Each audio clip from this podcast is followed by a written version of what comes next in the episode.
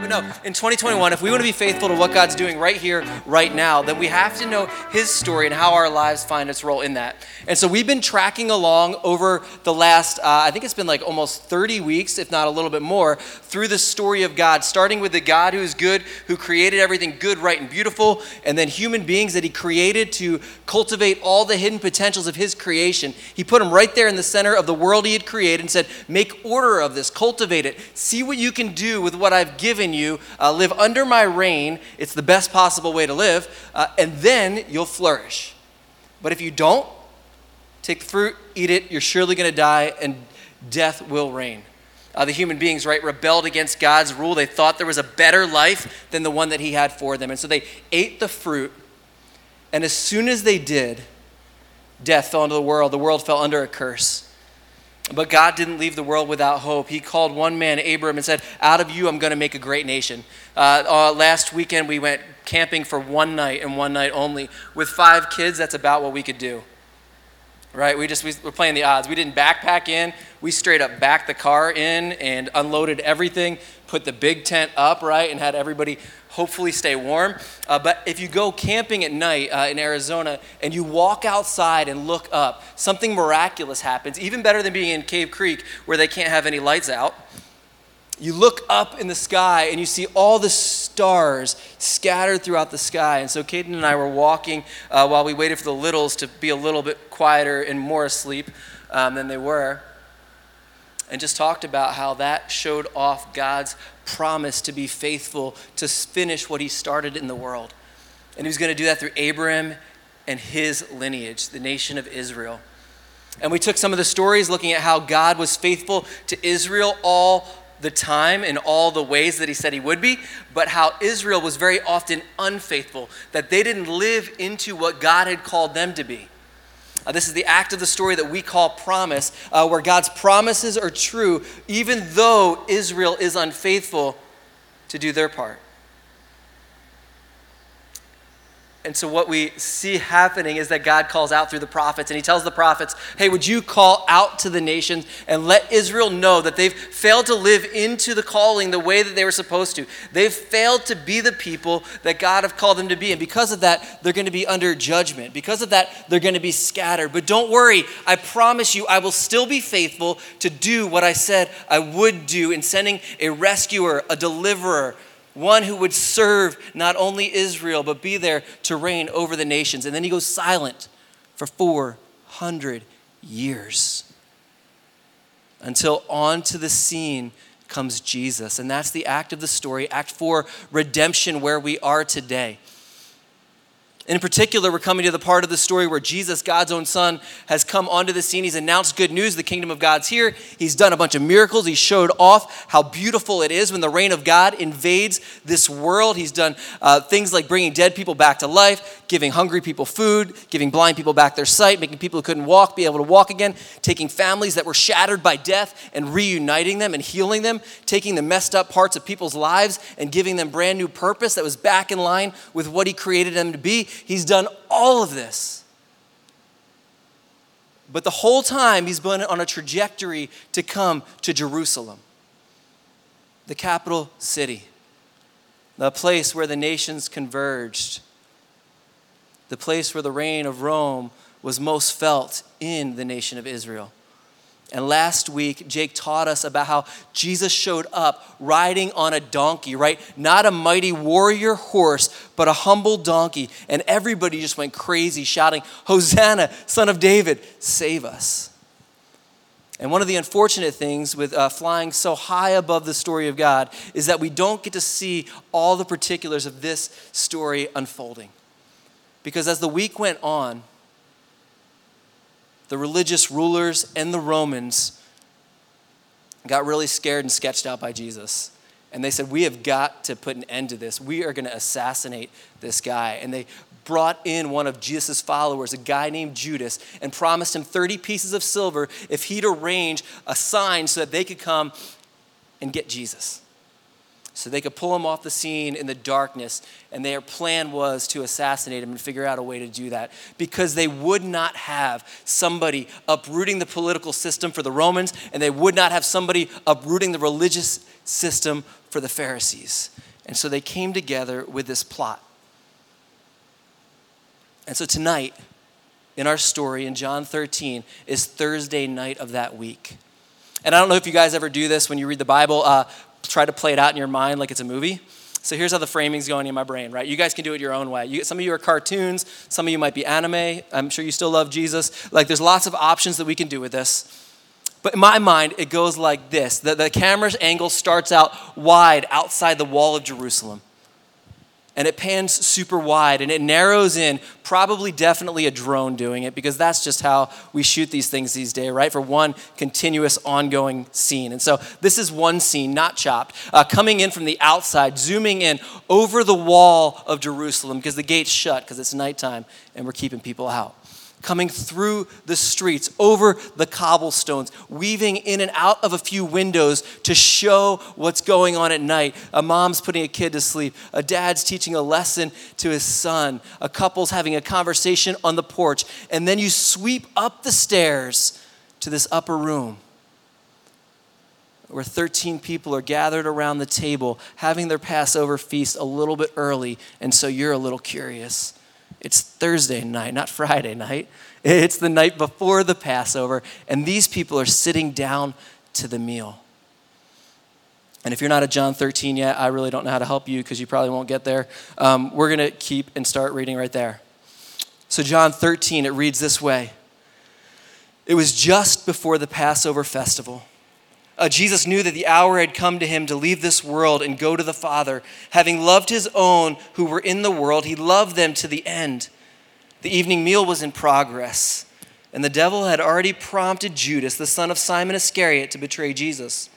Jesus knew that the Father had put all things under his power and that he had come from God and was returning to God John in his architecting or uh, constructing this telling of the night before Jesus died is very careful to make sure that we all know the timestamps. Uh, these are important like the messages you get from your friends you can you can pull them over and see when it was sent because the context of when it takes place matters right? If somebody asked you something the night before and you don't see it till the next morning they might not want to watch a movie with you at 7 a.m so you want to make sure that it was sent the previous night. You're like oh that's when that was sent. That's helpful. John wants us to know hey, as you're tracking the story of God, I need you to see some timestamps. One, it's before the Passover. Uh, as we were going through the story of God, Mike Zins taught us about the Passover, right? This mighty act of a rescuing God to redeem his people out of slavery in Egypt. This moment was monumental in the life of Israel. They regularly looked back to the reality that God was a rescuing God who had brought them out of slavery and set them free as his people. They would sacrifice a lamb in order to commemorate that night and the way they had to eat a meal in a rush as they headed out of Egypt and into the future God had for them. Uh, make no mistake, Jesus has timed out his steps so he would be at this place at this time to be a part of this story. It's beautiful. Also, it says it was the uh, less than 24 hours before he'd be laid in a tomb. Like this was literally 24 hours before Jesus was going to die. And uh, for those of us that are like, yeah, but did he really know that? It says he did. He knew that his time had come. In John, up to this point, we miss the beauty of this. He had constantly said, starting with David, when he read in John 4, if you remember correctly, he preached on the uh, miracle where Jesus turned the water into wine, which we love. That's Jesus' first miracle. We love that our God is a God of abundance. But remember what he told his mom, woman, it's not yet my time. And all through the book of John, he's been saying, It's not my time, it's not my time, it's not my time. But now at this moment, it says it was his time. And so as a reader, you perk up and you're like, Oh, this one's different. This one's different. He was aware of his status. He knew where he had come from and he knew where he was going. Uh, catch this, people of the story. He knew where the story started and he knew where it ended, and it allowed him to live faithfully in the moment. I mean, that's a sermon in itself. We're going to keep going, but you can write that one down and come back to that later because that one's good. He knew where he came from, and he knew where the story ended, and it allowed him to stand faithful in the moment he was in. He also knew that his love was going to be betrayed. So, the backdrop of the story, the character settings, it says that the, the enemy had already come to Judas and deceived him, and he would be betraying Jesus. So Jesus is entering this moment literally not just with the weight of the world, but with the weight of world history on his shoulders. He's there with his friends in the final moments of his life as he knows it. And he knows there's one person in this 13 person group who is going to betray him. He's going to turn his back on him. He's going to hand him over. He knows what he's about to go through. All those timestamps matter for us as we come through this story. He knew he was returning to God. Keep reading verse 4. So he got up from the meal, uh, took off his outer clothing, and wrapped a towel around his waist. After that, he poured water into a basin and began to wash his disciples' feet, drying them with the towel that was wrapped around him. Uh, this moment, I'm not going to spend a whole lot of time on it, but it was absolutely startling. Uh, uh, shocking, scandalous. Uh, this was him enacting what had been said about him in statement form before that he loved them well to the very end. Uh, Jesus, in this role, was taking on the, the role of both host. He was the one taking responsibility to make sure that the feet of his disciples were washed, but then he's also taking the role of a slave to do that work for them. And John's painting a vivid picture of the kind of Savior who saves his people, the kind of God who reigns right now. It's a vivid picture. Something that startled me this week, I think I've always read this particular text uh, in the way, and again, like it's probably because my mind goes to movies and I'm playing it out, and it's like Jesus looking around saying, like, all right, well, who's gonna wash feet, right? Like, you gonna do it, you gonna do it, you gonna do it. Everybody's kind of like avoiding eye contact because there's no servant there. You know how that happens, right? When there's dishes to be done maybe at the house after a party, right? Somebody's got to clean up, and if Mike Zins isn't there because he's the only one who loves to wash dishes, just with a cheerful, I love it. But if he's not there, and Josh Duran, right? They're the two that wash dishes at my house. So uh, if they're not there, everybody else kind of makes eye, make, doesn't make eye contact, right? Like you know what I'm talking about? There's, there's work to be done. There's serving to happen. Everybody's kind of looking around, and then Jesus like, all right, cool. I'll teach some people. I'll do it. Uh, the thought that struck me this week uh, came from reading the Bible, which is shocking, right? It says he know Jesus knew that his father, verse three, had put all things under his power, and that he had come from God and was returning to God. He was aware of his status, he was aware of his identity. He knew full well how his reigning power was absolutely supreme, right? Everything was under his feet. He knew exactly who he was and what he was able to do and the authority that he had. And the next word, if you read it in the NIV, is so. It's saying, in light of all that, so he took he got up from the meal, took off his outer clothing, and wrapped a towel around his waist. Here's the thought that wrecked me a little bit this week. Uh, what if Jesus did that, not because he had to or nobody hadn't yet, but because he wanted to? Like, let's put a little, little humanity on Jesus in this moment. I mean, none of us would have excused, like, if he would have gone into that upper room and then gone off in a side room, shut the door, and kind of was just in there having his own moment, none of us would be like, yo, what was he doing? When we look back, we're like, oh, that's the night before he died. That's clearly he had to work some stuff out, right? He was kind of in that room, shutting it down, working it through, getting ready to go. Or maybe if he's a little bit short that night. Is any of us in that place? I know I can be so often when there's pressure on me, right? When I feel the stress of a situation that I know hurts and it's painful and I get, I get a little short, my responses come back a little harsher, you know what I mean? But it's like, oh, that's the night before he dies. That totally makes sense. One of his best friends is literally going to betray him over to a foreign ruling empire. I get it. You're allowed to be a little short. But it says, so he began to wash their feet. What if it was before his body was shred and his blood was shed on a cross that he actually wanted to physically get down and show love to the men that he was going to send out into the world. He knew how confused they were about to be. He knew how hurt they were about to be. He knew how scared they were about to be. And so he bends down next to them and begins to use his power to serve others in a way that would have shocked them. Is that hyperbole? Is Kevin just making stuff up again? I don't think so. After that, he poured water, verse 5, into a basin and began to wash his disciples' feet, drying them with a towel that was wrapped around them. He came to Simon Peter, uh, who always says what he wants and gives all of us hope that we too can be followers of Jesus because he gets it wrong so regularly. But he says, Lord, are you going to wash my feet? Right? Going around the line, going to wash some feet. Wash, wash, wash, wash. Gets to Peter. Peter looks up, whoa, whoa, whoa, whoa. Lord, you're going to wash my feet? And Jesus answers, Unless I wash you, you'll have no part of me. I mean, it's a pretty stark answer, right? Like, yo, if I don't wash you, you don't even have a place at the table. Just, Jesus answered. Uh, then, Simon, then Simon says, right?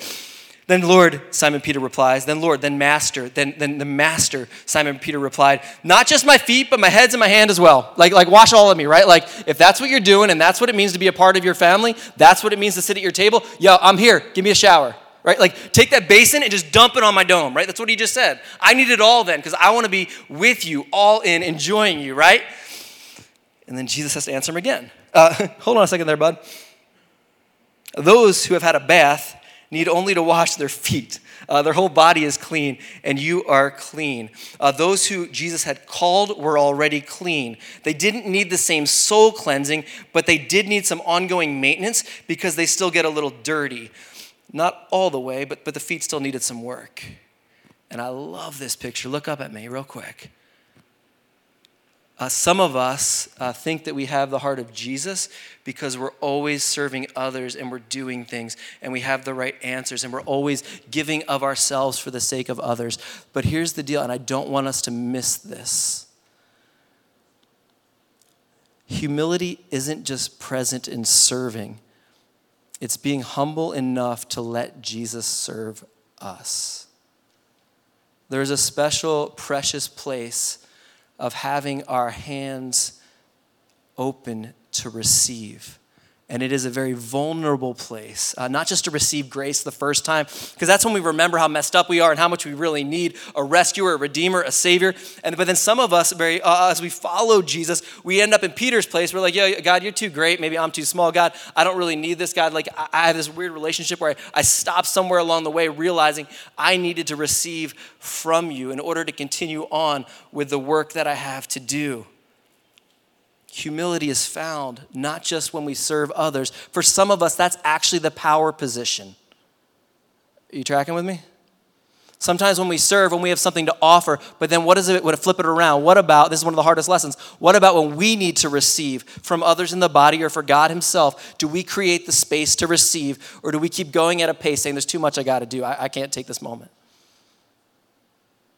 There's a humility in being able to receive and even more than a humility in being able to receive, I, I want us to realize that that's needed for us to do the work that God's called us to do in the mission that He sent us on. This is a little bit of a lengthy quote. I could put it somewhere else. Um, but read this uh, God calls the church to be a sent community of people who no longer live for themselves, but instead live to participate with Him in His redemptive purposes. God's people say amen on that one, right? That's good. However, however, however, people will have neither the passion or the strength to live as a countercultural society for the sake of others if they are not, and I'd insert themselves, transformed by the way of Jesus. If the church is to go and be, then we must make certain that we are a spirit formed community that has the spiritual capacity to impact the lives of others. And that will not happen if we're not regularly receiving from Jesus. Right? Yes, we need to be cleansed one time, but Jesus is telling Peter, that already happened for you. You don't need that again. But sometimes you get a little crusty around the feet.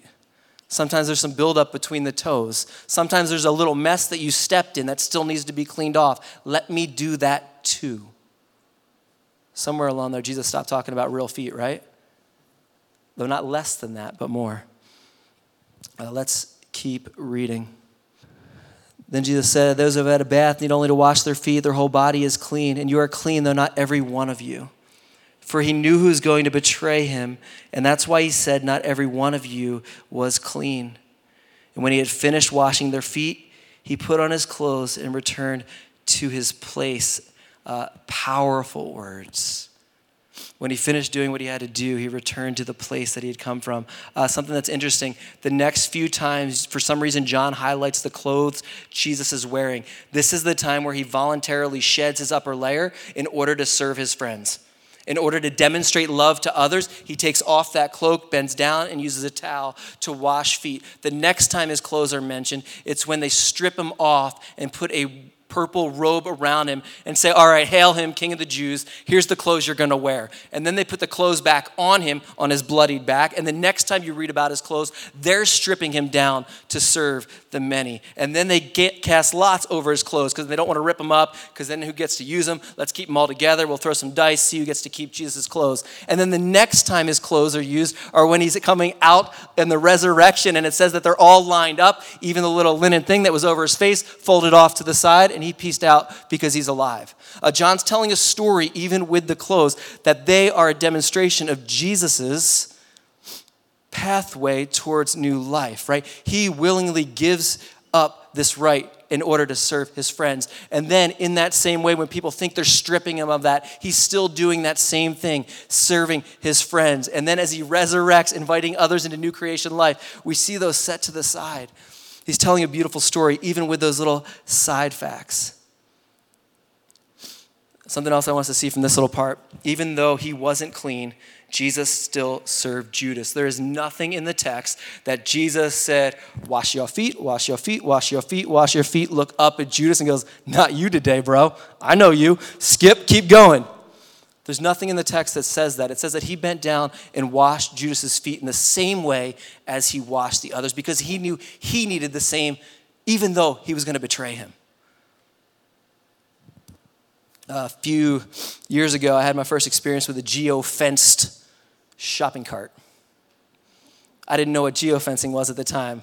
I just know that I was pushing my shopping cart along, full of my stuff, pushing it along the road, right? And my car was parked apparently outside of the geo fence. Because what happens when you push your cart along?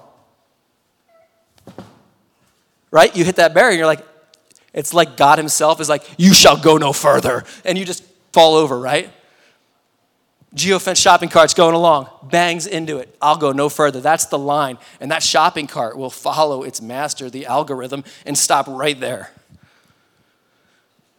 When it comes to serving, some of us, I think, have geofenced our hearts and the boundaries of where we stop somewhere different than where it's supposed to be. In this particular case, in the shopping lot, it was short of my car. It's supposed to go to the end of the lot for the shopping center. When it comes to serving, though, I think some of us have geofenced how far we're willing to go to serve in places that Jesus never intended it to be. Uh, what about my enemies? What about those who lie to me? What about those who misuse me? What about those who want to take advantage of me? What about those who betray me and have betrayed me? What about those who emotionally. Jesus, uh, we see time and time again serving, living among even those who were enemies, calling his followers to do the same. So, yes, we love and we serve even those who maybe we want to put on the other side of that fence. And there's nothing real boundary. We just don't go there, right? We just, we just stop short of it. Or maybe we say, God, I'll serve you with my time, but not with my money. And we make that distinction. Or maybe we flip it God, I'll serve you with my money, but not with my time.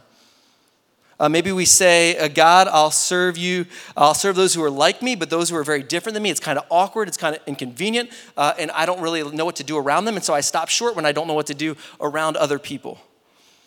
God, I'll serve those I like. God, I'll serve those who never betray me, definitely not those who do.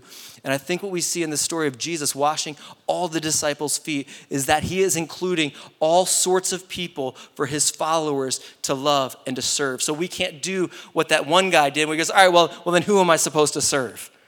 Because they would remember back to this night and be like, Well, if he served Judas too, because they all were betrayed in the same way. I wonder how much that stuck with them as they were planting the early church and they came to loving those that were on the margins of the community in the cities where they had been sent. And how many times they sat down and be like, Yo, you remember that time Jesus washed all our feet? You think that means we got to go over there too? Yes. Remember, He's done that for us. We do it for others. We'll wrap up the text here. Do you understand what I have done for you? He asked them. You call me teacher and Lord, and rightly so, for that is what I am. Now that I, your Lord and teacher, have washed your feet, you also should wash one another's feet. I think he's talking real feet, but he's also talking, you know what I mean, loving one another in tangible actions wherever that may lead, no matter how grimy, insignificant, or overlooked it is.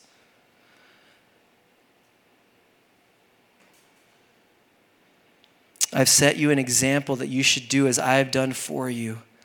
Very truly, I tell you, no servant is greater than his master, nor is a messenger greater than the one who has sent him. And now that you know these things, you will be blessed if you do them. From this chunk, a few things I want you to see. One, we have a master and we don't get to do what we want to do. This is very uh, uh, anti American. Uh, this is very anti our freedom. This is very anti Arizonian, right? Like, I have my freedom to do exactly what I want to do. And Jesus is saying, No, no, no, no, no. I am your master, and here's what I'm telling you to do. If you say, I am your Lord, that means I get to direct your steps. If you say that I am your Lord, I get to shape how you use your finances. If you say that I'm your Lord, I get to shape what you think of sexuality. If I am your Lord, then I shape what you think of power. If I am your Lord, then I shape what you think of gathering together with other believers. If I am your Lord, then I shape how you live your everyday life. And I'm telling you, use what I've given you to serve others. You have always been blessed to be a blessing. This heralds all the way back to Genesis 12, where God said the same exact thing to Abram I'm going to bless you, and through you, all the nations of the world will be blessed. A war is waged in the kingdom of God with a towel in hand, not from a throne. And then here's a part that I think some of us might be a little bit uncomfortable with as well, if this hasn't already messed up all your categories. A blessing in this story is tied to doing something. Do you guys catch that? That final verse, right? What does he say? He says, uh, Now that you know these things, you will be blessed if you do them. I think some of us have, anybody here feel a little uneasy where you're like, hold on a second, like I thought we got the blessing because of Jesus and all that he's done, and now like I'm supposed to do something in order to be blessed? Like it starts to raise some of those things because we've said very clearly that it's not what you do that makes you right with God, it's what Jesus has done that makes you right with God, right? It's our faith that Jesus has lived the perfect life, died a death in our place, rose again, offering new life, and then he invites us to participate in that work. Like that's what makes us right with God, not what we do. And I want to I want to parse this out for us because it matters because I think some of us have misunderstood what blessing is and others of us have misunderstood obedience and it actually plays out in our life in a negative way. Uh, first, what is blessing? A blessing is flourishing and participating in what it truly looks like to be human. It doesn't mean you get a bigger bank account. It doesn't mean you have less suffering in your life. It doesn't mean that you never get cancer. It doesn't mean that your life is forever on the easy path if you just do what's right. That's not what blessing is. All throughout Scripture, blessing is God stating it is good. This is the way it's meant to be.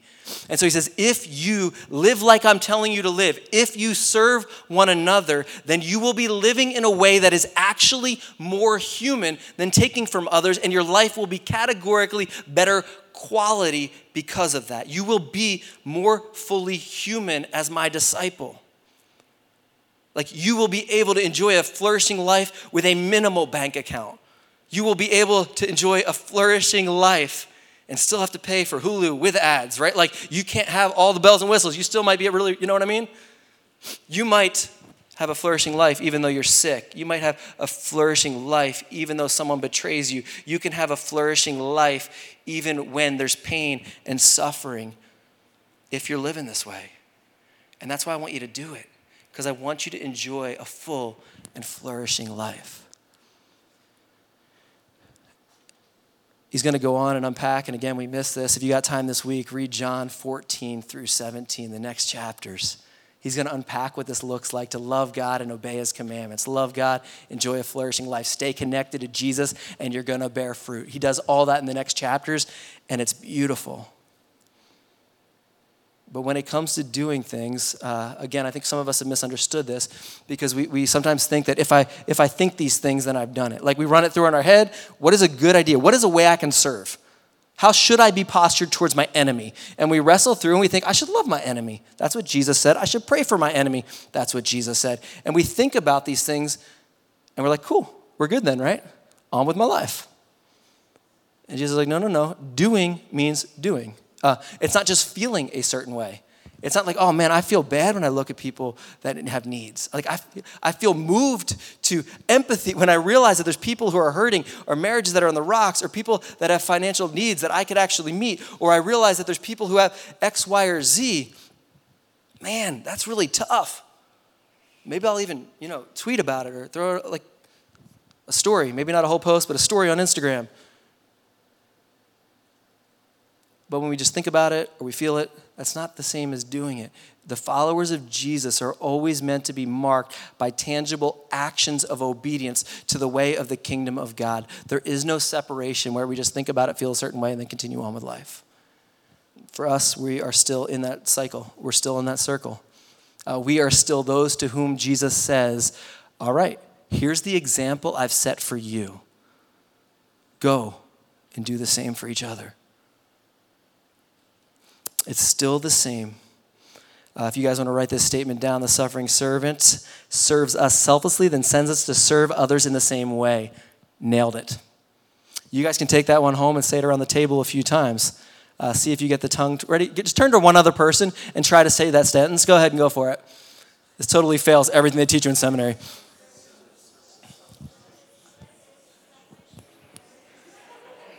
Now switch partners. Somebody else do it. Sally sells seashells by the seashore. Every part of this sentence matters. And I know it's got a lot of S's in it, but that's because I want you to keep running through your head trying to say it so that it goes from here down to here maybe a little bit. The selfless servant serves us. Uh, we will never be the type of people who serve others if we do not remember that the selfless servant, the suffering servant, first served us. What do I mean? Like, how in the world did Jesus do that? Like, can you imagine bending down to wipe crap out of the toes of the dude that was about to sell you over to be stripped, murdered, beaten, and killed? How do you do that? I think that answer is scrolled up to, to verse 3 and in verse 4, where it says that same line, and I don't want us to miss that. He knew where he had come from, and he was about to go to be with the Father where he was going, and it allowed him to stay faithful what I want us to also see is that we have to be served by Jesus. If we're going to be the kind of people who are sent out of this place to serve others, and you best believe that is where the commissioning is going, because there are people who are hurting, who are lost, and who are dying, and who need Jesus. And that's not to guilt you, that's a reality statement that there are people who live in your neighborhood who desperately need the good news of Jesus. There's people on our streets who desperately need a meal. There's people who need clothing. There's people who need a friend. There's people who need the body of Christ to come alongside them and offer the hope that we have because the kingdom of God is real. There is that is coming. But before we get there, uh, where do you need to let Jesus serve you? If your comfort zone is in doing for others, uh, what is it that you need from Him? What are the areas where you need Him to wash? Where have you gotten dusty and are need in the cleansing power of Jesus right now? Uh, take a moment. Let your heart rate settle and open your hands and your heart to receive from Him and submit to the work He wants to do. Maybe it's forgiveness for all the things that you've been hiding that nobody else knows about. And you're like, Jesus, I need you to wash me for freedom. And maybe it's the anger that's been building up, the resentment that's been building up, the isolation that you keep retreating back into. And you're like, Jesus, I need you to draw me back into your community. I need you to wash these parts of me that I can't seem to scrub myself. Because that's what we want to do so bad, isn't it? We want to scrub it ourselves. And Jesus says, No, no, no. I still have to wash you. Yes, I know you're redeemed. Yes, I know you're reconciled, right? Yes, I know you're healed and a part of my family and you are forever marked in the kingdom of God. And that's really good news. But the ongoing good news is that I still need to be washing you regularly. Where's that area where you need that? The next two points, Caden helped me with the transition, so they're going to be a little flashier.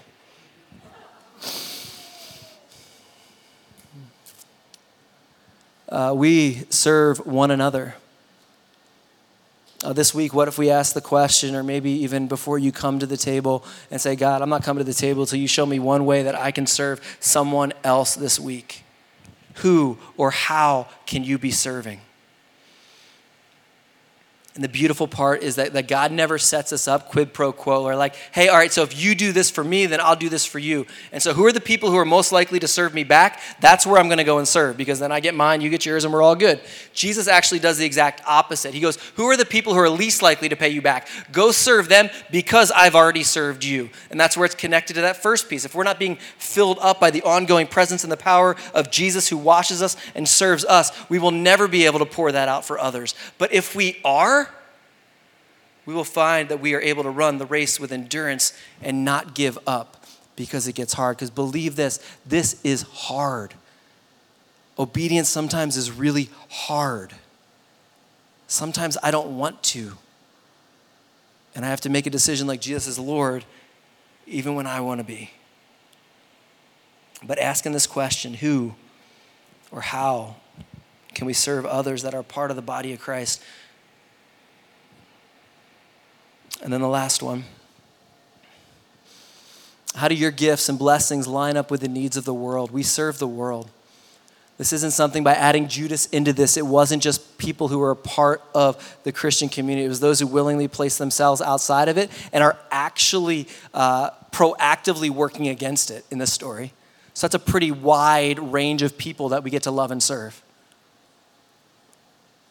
But where do my giftings and the blessings I've received line up with the needs of the world? If you will meditate on that question for 15 minutes this week, I guarantee that something will bubble up. I can't make many guarantees. But I'm pretty sure if you're sitting before the face of Jesus, Spirit saying, All right, God, where do the blessings that I've received and the gifts that I have, where do they intersect with some needs in this world? And how can I be a part of what you're doing? I'm like 99.9999999% sure Jesus will answer that one. But again, we'll only be able to do that with endurance if we are being served by Jesus and realizing once again that He has already done so much for us. How could we not hand that over to others? It doesn't have to bend our will, but it melts our hearts when we realize that Jesus' body was broken. That's how far he went to serve. His blood was shed. That's how far he went to love. And then he pours that out on us and invites us to do the same for others. The question is will we be faithful to the work he's given us to do, to love and serve, even as he did? Will you pray with me? Jesus, we are grateful, grateful that you love us, grateful that you have served us. When we think of all the ways, all the ways that we've betrayed you, right? Like none of us are just the disciple who always gets it. How many times have we traded our allegiance to you for allegiance to another, and yet you still love us? Yet you still wash us, yet you still serve us. And even looking back at the cross, oh, we realize the great the great debt that we had that needed to be paid, and you graciously and willfully offered yourself in our stead. That the hope for humanity and the hope for a healed world, you freely give. And then you not only set an example, but you empower us to do the same. Uh, Jesus, would Missio Mesa be the kind of people who regularly remember that you have rescued us, that you have redeemed us, and then you've released us out to do that work in the world of loving and serving in your name. Not just those who seem like they deserve it, not just those who seem like they've done enough to prove themselves, but anyone to whom you send us. God, would we be people who won't feel the weight of obligation, but the joy of getting to live in what it fully means to be human as we give of ourselves, even as you did? This is going to hurt, it's going to cost, but we stand and say we believe it is worth it because you are worthy.